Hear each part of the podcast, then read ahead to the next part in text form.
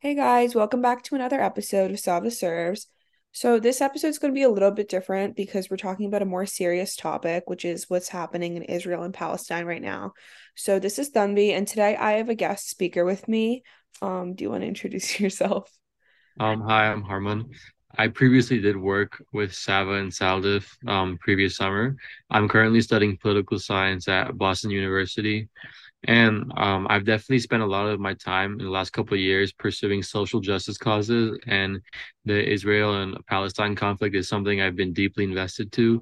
Um, and uh, I've accumulated like a lot of education on like what happened on both sides, and I'm obviously learning more, um, but I've definitely been pretty involved with the whole scene.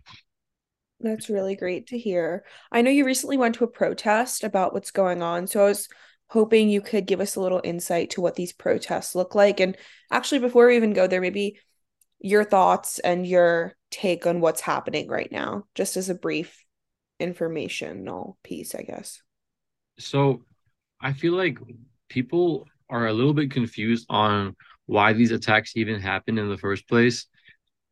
And the reality is the people of Palestine have been subjected to an open-air prison, ethnic cleansing, and almost genocide for the last seventy-five years um, by Israel. Um, so this has obviously caused a lot of tension between Palestinians and Israelis. Palestinians are definitely feeling like they're being oppressed. And I think by all definitions of oppression, they definitely are being oppressed. So recently what happened was a resistance group known as Hamas uh, pushed back on the Israelis and captured back some of the land that they claim Israel had stole, because as, as if you didn't know, um, the whole land used to be Palestine. And then after the Holocaust, uh, Jewish settlers came in, sought refuge. And what ended up happening was the formation of the state of Israel. Palestinians lost a lot of their land from it. Um, they lost a lot of autonomy.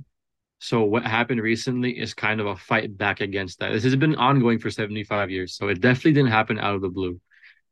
So my whole take on this is that um, obviously I think any loss of life is bad. Yeah. And there's loss of life on both sides. And I think it's very important for everyone to be respectful of that.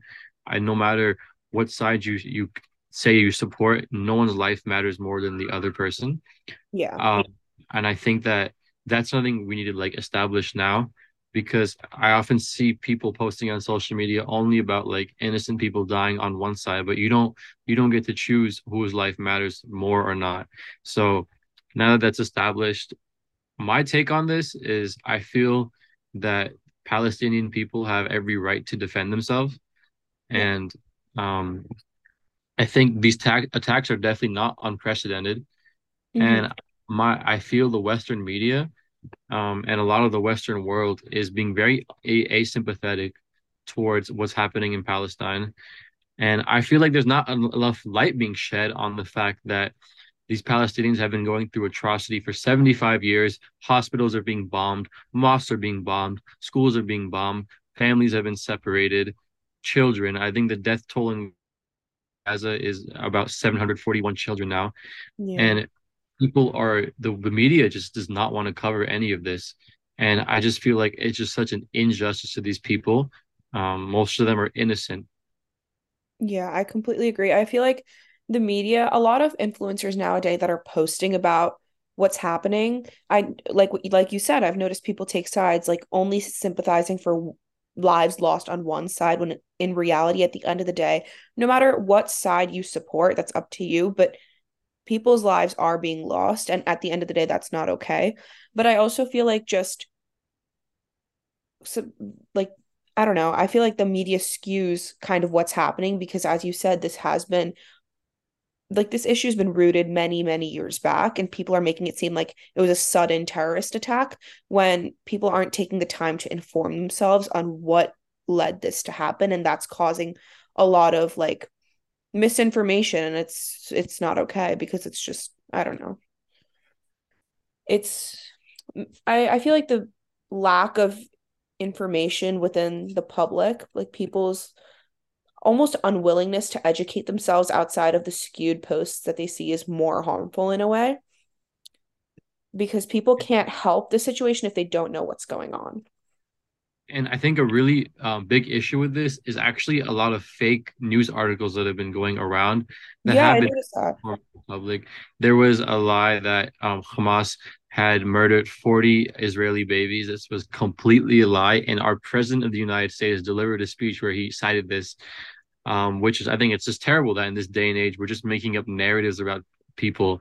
We're making up these face, uh, false accusations of women being raped, people... Uh, babies being, you know, dead, attacks that didn't happen just to fit a narrative. And I think that's honestly racist at this point, if yeah. we're going to just create fake stories to support an agenda. And that's and that's where people get confused too. Now people are kind of not sure who to trust. And honestly, I, I'm with them, because I see stories and then it gets proven false later, but then it gets proven true again.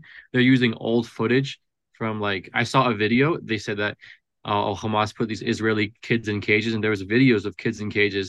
As it turns out, it was, I think, from two thousand twelve in Syria.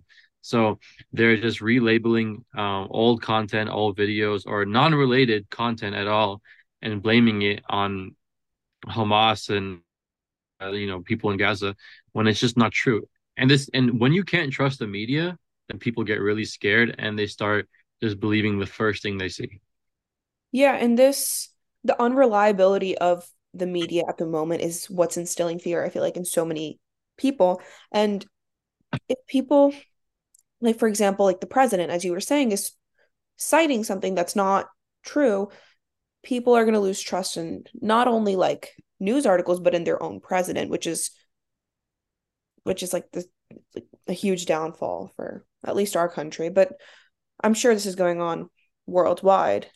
I don't keep up with the news articles other than, like, those in the U S, but if it's bad here, I'm assuming it's it's probably it's got to be bad in other places as well.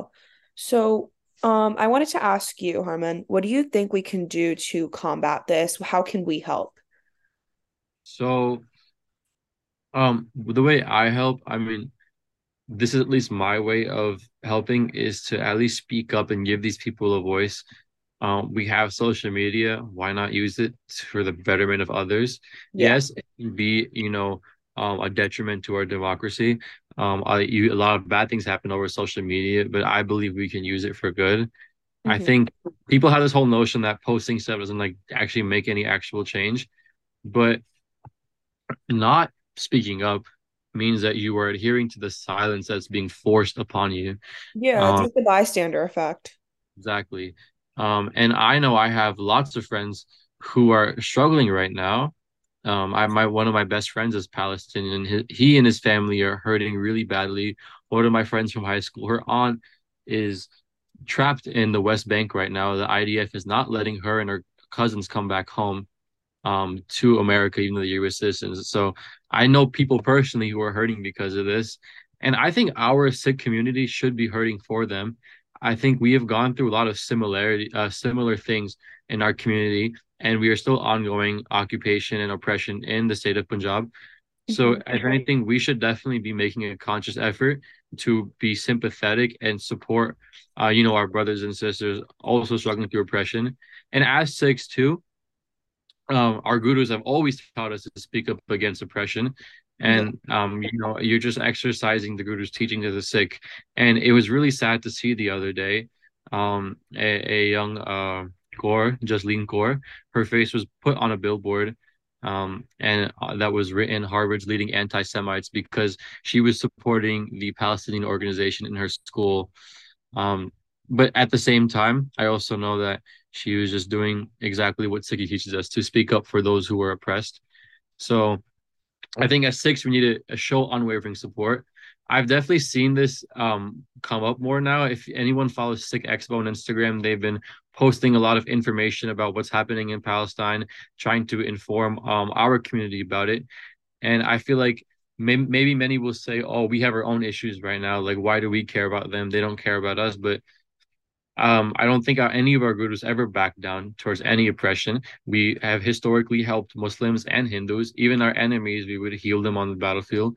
So I don't think justice is specific to anyone. That's a great point. I completely agree.